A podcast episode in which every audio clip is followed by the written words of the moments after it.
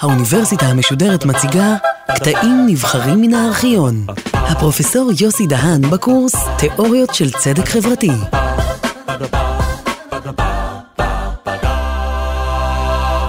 היום אנחנו נדבר על uh, עקרונות צדק, אבל uh, שלא כמו בשיחות הקודמות, uh, עקרונות הצדק החברתי שאנחנו נדבר עליהם הם עקרונות צדק שלא חלים במדינה אחת, אלא על צדק גלובלי. האם ניתן להכיל עקרונות צדק חברתי, צדק חלוקתי, על העולם שלנו כולו? האם ניתן להרחיב את ההכלה שלהם מעבר לגבולות המדינה? אה, זה כבר קלישאה שאנחנו חיים בעולם גלובלי. כאשר אנחנו מדברים על גלובליזציה, אנחנו מדברים על כמה אפיונים, ונאמר את זה באופן כללי, אנחנו מדברים על אה, תנועה מהירה של אה, הון, סחורות, כוח עבודה. אנחנו מדברים על מצב שבו המושגים של זמן וחלל עברו שינוי משמעותי.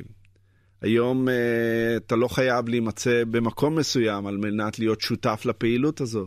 טכנולוגיות השונות של מחשבים, לוויינים, אה, משנים לחלוטין את מושג הזמן ואת מושג החלל. העולם הגלובלי הוא אה, גם עולם שבו אה, מדינת הלאום אין לה כל כך הרבה שליטה כבעבר על חיי הכלכלה שלה, על הריבונות שלה, במידה לא מעטה. מוסדות בינלאומיים, כמו ארגון הסחר העולמי, קרן המטבע הבינלאומית, הבנק העולמי, האו"ם, הם מוסדות שהופכים להיות יותר ויותר מרכזיים. כאמור, הפילוסופיה הפוליטית המערבית הניחה שעקרונות צדק חלים על קהילות שמתוחמות באופן טריטוריאלי. למשל, התיאוריה של ג'ון רולס, שהיא התיאוריה המרכזית שאנחנו עוסקים בה, התייחסה לקהילות מתוחמות, כלומר למדינה. והטענה של רולס הייתה שחברה, מדינה, זאת חברה, זה מקום שבו יש שיתוף פעולה בין יחידים לתועלת הדדית, והיחידים האלה הם חברים של אותה קהילה. כלומר, פילוסופים פוליטיים תמיד הניחו שלקהילות לאומיות יש מעמד פריבילגי מבחינת החלת עקרונות הצדק. כיוון שערכים כמו חירות, שוויון, צדק, יש סיכויים להתממש בקהילה המקומית ולא בקהילה הבינלאומית. ספקנות נוספת כלפי יישום עקרונות צדק בתחום הגלובלי או במישור הגלובלי, באה מהכיוון של uh, תפיסות uh, ביחסים בינלאומיים, תפיסות שמכונות ריאליסטיות. טענה כאן היא שהיחסים בין מדינות הם, הם לא יחסים כמו בין בני אדם ב, בתוך מדינה, אלה יחסים נעדרי חוק. וכיוון שקיום דמוקרטיה ועקרונות צדק מחייבים ריבונות פוליטית אפקטיבית, הרי שהיעדר ריבונות במישור הבינלאומי, משמעותו שלא ניתן לקיים דמוקרטיה או ליישם עקרונות צדק במישור הזה, ברמה הבינלאומית. לכן, על פי התפיסה הריאליסטית, יישום עקרונות של צדק ודמוקרטיה צריך להיות מוגבל לרמה הלאומית. אבל שוב, בואו אה, נחשוב על ההנחה של אה, רולס, או על ההנחה ש... עקרונות צדק צריכים לחול על אנשים שיש ביניהם שיתוף פעולה לתועלת הדדית, ושהם חיים באותה חברה. התיאור, או המציאות הגלובלית, יש הטוענים, היא מציאות בדיוק כזו, אוקיי? הגלובליזציה הפוליטית, הכלכלית והתרבותית יצרו תלות רבה מאוד שלא הייתה בעבר, בין מדינות שונות, בין תהליכים שונים. שוק ההון היום הוא שוק הון גלובלי. כן? מה שקורה בבורסה בתל אביב מושפע מאוד ובאופן ישיר, בתוך זמן קצר, ממה שקורה בבורסה בלונדון או בניו יורק, או מההודעה של, אה, אה, של נגיד הבנק האמריקאי. ולכן הטענה היא שההבחנה בין התחום המדינתי הפנימי לבין התחום הבינלאומי החיצוני הפכה להיות הבחנה מטושטשת יותר. הגבולות הם לא חדים וברורים.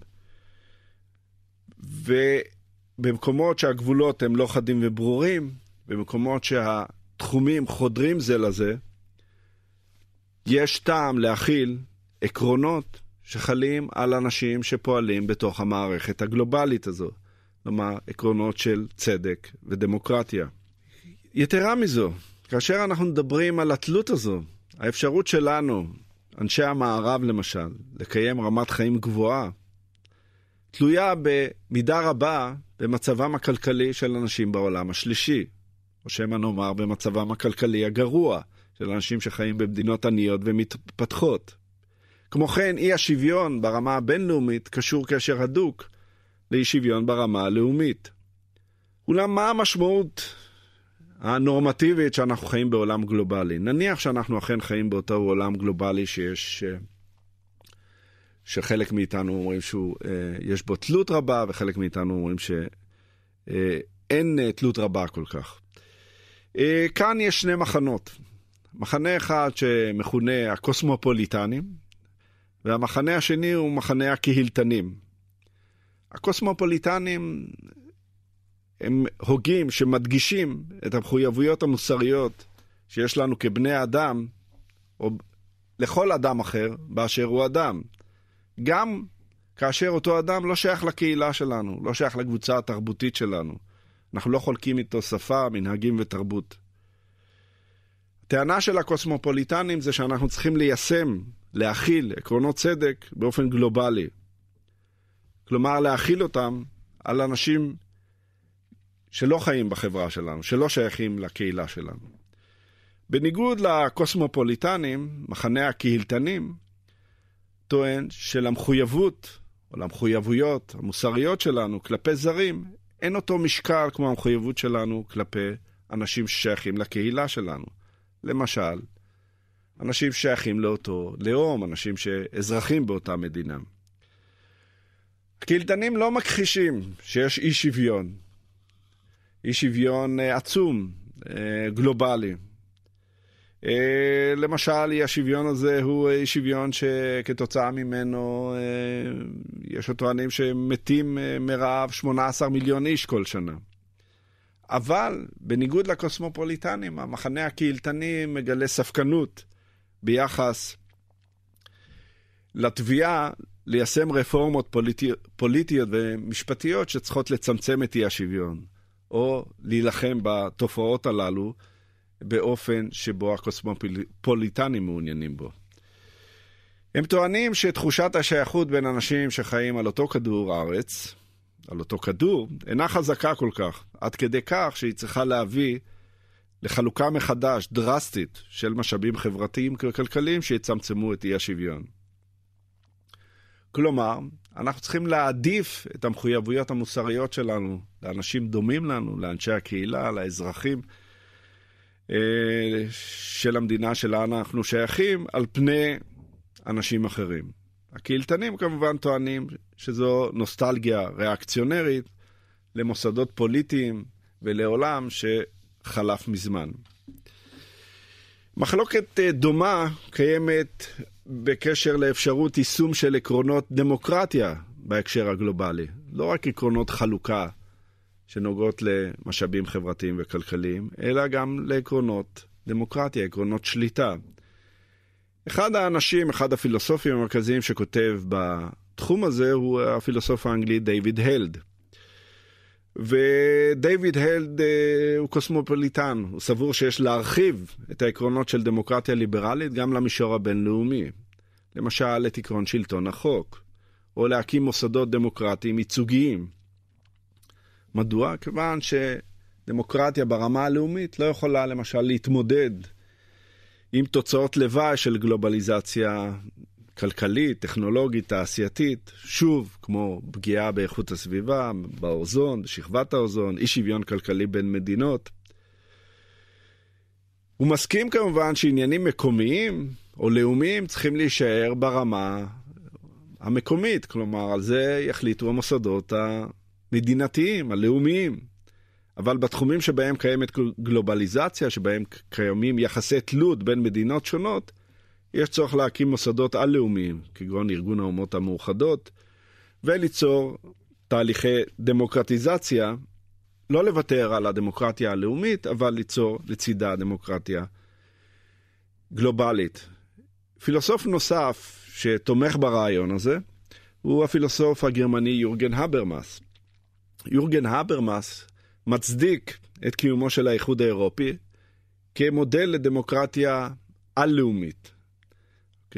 האיחוד האירופי, לדעת הברמאס, הוא מוסד רצוי, הוא הסדר ראוי, ואנחנו צריכים לחזק, לדעת אברמאס, את המוסדות הדמוקרטיים שלו, על מנת שאלו יבטיחו את הזכויות המדיניות, האזרחיות והכלכליות של כל האירופאים. במובן הזה הוא כמובן קוסמופוליטן.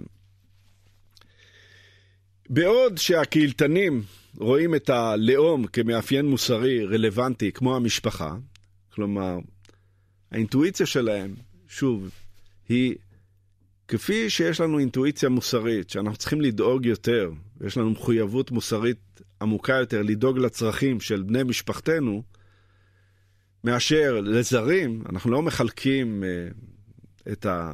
אנחנו כבוגרים לא מחלקים את השכר שלנו, את ההכנסה שלנו בין כל האנשים, אלא אנחנו קודם דואגים לבני משפחתנו. כך, באופן אנלוגי, אומרים הקהילתנים, אנחנו צריכים לדאוג לאנשים ששייכים לקהילה שלנו.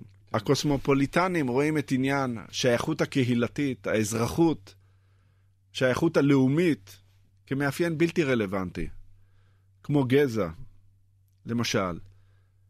לטענתם, פעם גם אנשים חשבו שהם צריכים לדאוג לאנשים ששייכים לגזע שלהם יותר מאשר לאנשים אחרים. והיום אנחנו חושבים שהדבר הזה הוא בלתי ראוי מבחינה מוסרית, כיוון שגזע הוא מאפיין בלתי רלוונטי מבחינה מוסרית. כך גם לגבי אזרחות ולאומיות. לטענתם אה, של הקוסמופוליטנים, זה שאדם חי בתוך גבולות מדינתי, אינו מעניק לו מעמד פריבילגי מבחינת מימוש הצרכים שלו על בני אדם שחי קילומטר מחוץ לגבול. המחויבות המוסרית שלי צריכה להיות זהה, או לפחות אני צריך לקחת ברצינות המחויבות שלי לגבי אותו אדם שלא שייך לקהילה. הצדקה אחת קוסמופוליטנית היא הצדקה של הפילוסוף האוסטרלי פיטר זינגר. הטיעון של אה, זינגר מבוסס על אה, מספר הקדמות שאינטואיטיבית קשה שלא להסכים איתם. ההקדמה הראשונה או ההנחה הראשונה היא שסבל ומוות, שהם תוצאה של חוסר קורת גג, מחסור במזון, אי מתן שירות רפואי, אי נגישות לשירות רפואי, הן תופעות מוסריות רעות, אוקיי? זה ברור שאנחנו מסכימים עם זה. טענה, ההנחה השנייה שלו היא שאם אנחנו יכולים לעשות משהו על מנת למנוע דבר רע, אוקיי? למנוע התרחשות שתוצאתה המוסרית רעה, מבלי שאנחנו נצטרך להקריב דבר בעל ערך מוסרי שווה, או אפילו, אפילו עם נאמר דבר בעל ערך מוסרי רב, עלינו לעשות זאת. באנלוגיה, אומר זינגר, נאמר שאנחנו הולכים ברחוב, אוקיי? ואנחנו עוברים, נכנסים לפארק ועוברים ליד אגם, ואנחנו רואים שילד ילד טובע באגם. עכשיו, אה, אנחנו יודעים לשחות ואנחנו יכולים להציל אותו מבלי לסכן את חיינו.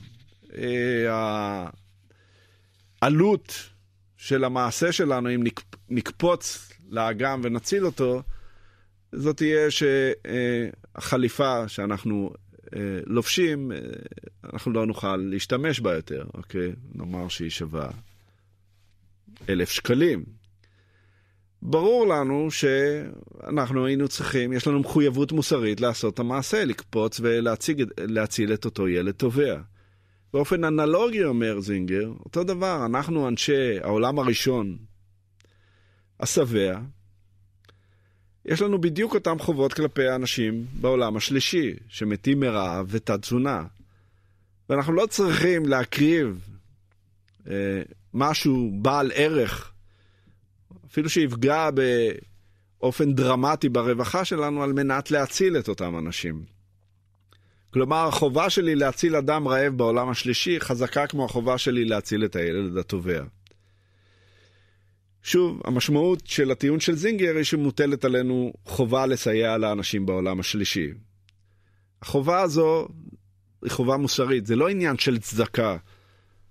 כלומר, פריבילגיה שאם אנחנו רוצים, אנחנו נעשה, והם נתונים לחסדנו. אלא זאת חובה שאנחנו צריכים לפעול על פיה, אם אנחנו אנשים מוסריים. וזה אכן טיעון אה, משכנע, אבל צריך לשים לב, הטיעון של זינגר הוא ברמה של היחיד, הוא טיעון ברמה האינדיבידואליסטית. מה כל אחד מאיתנו צריך לעשות? הוא ודאי צריך לשכנע כל אחד מאיתנו לעשות משהו על מנת אה, להציל אנשים בעולם השלישי, או לגרום לכך שהם יסבלו פחות, ואכן אה, זינגר עצמו תורם מהכנסתו אה, כפרופסור לפילוסופיה על מנת uh, לסייע לאנשים בעולם השלישי. אבל מה שמעניין אותנו בהקשר הזה, ובכלל בשיחות שלנו על עקרונות צדק חברתי, זה מהם ההסדרים המוסדיים שראויים, אוקיי? מהם ההסדרים המוסדיים, הפוליטיים, החברתיים, הכלכליים, שהם המוסדות הצודקים. כאן אה, יש אה, שני הוגים אה, מעניינים שכותבים על העניינים האלה. הוגה אחד בשם תומאס פוגה, פילוסוף אה, אמריקאי, והוגה אחר, אה, צ'ארלס בייטס, גם הוא פילוסוף אמריקאי. ומה ששני הפילוסופים הללו עושים, הם אומרים, אה, בואו ניקח את התיאוריה של ג'ון רולס, ורולס יישם אותה, לפחות בהתחלה, רק על מדינת הלאום, רק על מדינה מתוחמת טריטוריאלית, וניישם אותה לגבי העולם הגלובלי. ופוגה ובייטס אומרים, גם בעולם הגלובלי יש שיתוף פעולה בין אנשים לתועלת הדדית, שזאת ההנחה של רולס. על מנת ליישם עקרונות צדק, אנחנו צריכים מערכת שבה יש שיתוף פעולה בין החברים בה לתועלת הדדית, והשאלה היא איך מחלקים את המשאבים החברתיים וכלכליים. בייץ ופוגה טוענים, יש גלובליזציה כלכלית, יש ארגונים כלכליים בינלאומיים, יש הסכמים בינלאומיים, יש משפט בינלאומי, יש תלות רבה בין מדינות ואנשים, לכן עקרונות הצדק צריכים לחול גם שם. והם אומרים, בואו נחשוב מה האנשים מאחורי מסך הבערות היו מחליטים על עקרונות הצדק? כאשר רולס קובע מהם עקרונות הצדק, או מנסה להגיע לקביעה מהם עקרונות הצדק, הוא מעמיד את הצדדים למשא ומתן שצריכים לקבוע את עקרונות הצדק מאחורי מסך הבערות. הם לא יודעים מי הם. הם לא יודעים אה, אם הם שחורים או לבנים, עשירים או עניים, אה, אה, דתיים או חילוניים. וזה מאפשר מצב של הוגנות, מצב של שוויון וחירות בין הצדדים, ואז הם מחליטים מהם עקרונות הצדק, כך מתוך מצב של הוגנות, של fairness. בייטס ופוגה אומרים, בואו נוסיף למסך הבערות את זה שהם לא יודעים מה הזהות הלאומית שלהם. אנשים לא יודעים אם הם אזרחים במדינה בעולם שלישי, או אזרחים במדינה בעולם ראשון. וה... ואכן כך זה צריך להיות לטענתם, כיוון שהזהות הלאומית היא מאפיין שרירותי מבחינה מוסרית. ואז, אם היא מאפיין שרירותי, הצדדים למשא ומתן היו מחליטים על עקרון, למשל, ההפרשיות. להזכיר לכם, עקרון ההפרשיות הוא עיקרון של רולס שאומר שאי שוויון במשאבים חברתיים וכלכליים תמיד צריך לפעול לטובתם של המקופחים ביותר, לטענתם אה, של, אה, לטענת הקוסמופוליטנים, במקרה הזה אה, בייץ, עקרון ההפרשיות צריך לפעול, להיות מיושם גם בעולם הגלובלי. כלומר, אנחנו צריכים לחלק את המשאבים שלנו באופן כזה שהמקופחים ביותר לא יסבלו מכך. בניגוד למצדדים בדמוקרטיה הגלובל, הגלובלית, הקהילתנים, עליהם דיברנו, מצביעים על האופי האידילי של ההצעות מהסוג הזה. הם טוענים שדמוקרטיה מניחה בבסיסה תחושה משותפת של אמון, של מחויבות, של שייכות בין חברי הקולקטיב. וזה לא קיים בין אנשים שמרכיבים את חברי הקהילה הבינלאומית. אמונות, ערכים, היסטוריה ומנהגים משותפים לא קיימים, ואלה מהווים תנאים הכרחיים לדמוקרטיה. האופי הזה של שייכות תרבותית וערכים משותפים, זה מה שמעניק לגיטימציה לעקרונות הצדק. זה מה שמאפשר חלוקה של משאבים חברתיים וכלכליים בתוך קהילה פוליטית אחת. ולכן, שוב, כפי שאנחנו מעדיפים בני משפחה וחברים, כך אנחנו מעדיפים אנשים ששייכים ללאום שלנו. אה, למשל, טענה אחת מרכזית של אה, הקהילתנים היא החשיבות של חברות בקהילה כבעלת ערך אנושי. ניקח למשל אה, פילוסופית וחברת כנסת היום כמו יעל תמיר, שמנס... שהיא שייכת למחנה הקהילתני, או אפשר לשייך אותה למחנה הקהילתני.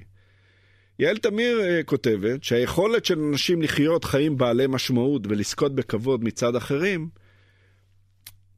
תלויה ביכולת שלהם לראות את עצמם כחברים פעילים בקהילת בעלת ערך. אוקיי? כלומר, כלומר, קיום בטוח ובעל ערך בקהילה לאומית תורם בצורה משמעותית לחיים המשותפים שלהם.